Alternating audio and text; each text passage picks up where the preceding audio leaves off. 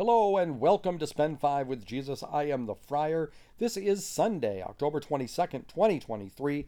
I am delighted that you have joined us today. Hope the day is a good one wherever you are today. We have a, a, a really well formed, well developed, and pretty much accepted theory of government where there's a separation of church and state.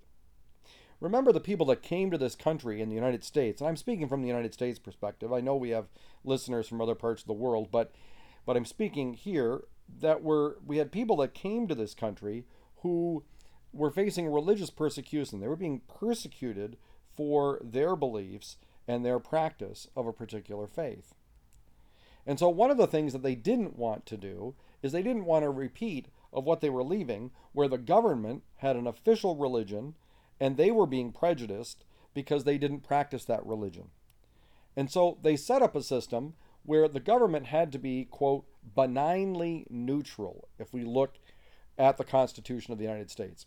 And it's typically referred to as the separation of church and state. Now, it's not to protect the government from religion, it's to protect people who practice their faith from the government. So that's an important thing uh, to to understand because a lot of people will say, "Well, I have freedom of speech. I have free speech." Well, it doesn't mean that when a private company sets conditions for using their product, that you can claim a free speech violation if you agree to those terms by using their product. For example, Facebook.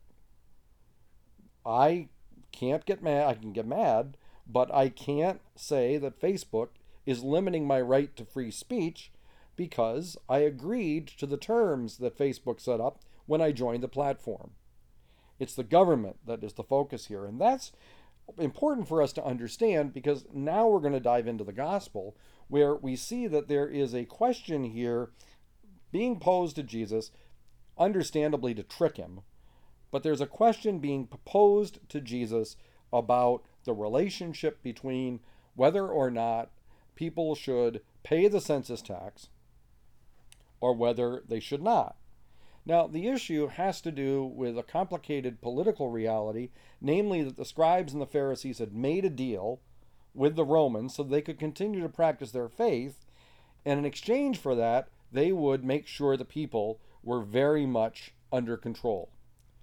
And the religious leaders, at least some of them, became very wealthy and had a lot of power at the expense of people that were poor and struggling. And so this question is really a trick question. Because what it's really posing is is it more important to be a good citizen or a faithful Jew?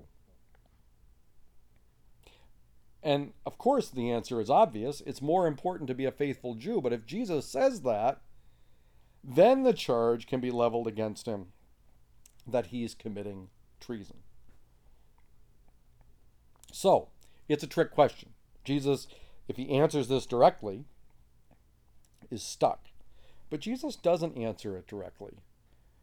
He says, okay, who's on the coin? It's Caesar. It's a Roman coin. Well, then give to Caesar what is Caesar's and give to God what is God's. Now, the interesting part of this answer is that, well, in a way, everything is God's, right? Because God is uh, the Lord, the, the, the all powerful God who does anything and everything for us and with us. But it does pose an interesting question, I think, for us today. Because sometimes I worry that we've gotten into a political time where we think that in order to be a good Catholic, one needs to belong to this party or that party. There are people who will suggest that you really, if you're going to be a good Catholic, you have to be a Republican. There are other people that suggest if you're going to be a good Catholic, you have to be a Democrat. The reality is, neither the Democrats nor the Republicans uh, express our faith perfectly. And so we have to make prudential decisions all the time. And a prudential decision is just something that when we're faced with making a decision, we have to consider all of the variables and do the best we can. The reality is that what we're really being asked today is what's most important to us. What's most important to us? Is our faith the most important thing, or is there something else? I can get mad at the government for a whole bunch of reasons. But I can't confuse what the government does, as important as that may be, with the true importance of my faith and my action in the church. It's a complex question, but it's a really easy one for us. Jesus calls us to build up the kingdom of God, and that does mean living in a particular way. But it doesn't mean that there's only one solution to a complex problem. So it impacts how we love God and love neighbor, and legislation can in fact impact how we demonstrate our love for neighbor. But the truth is, the primary obligation that we have, if we're going to give to God what belongs to God, the primary obligation is our relationship with Jesus and our participation and action in the church.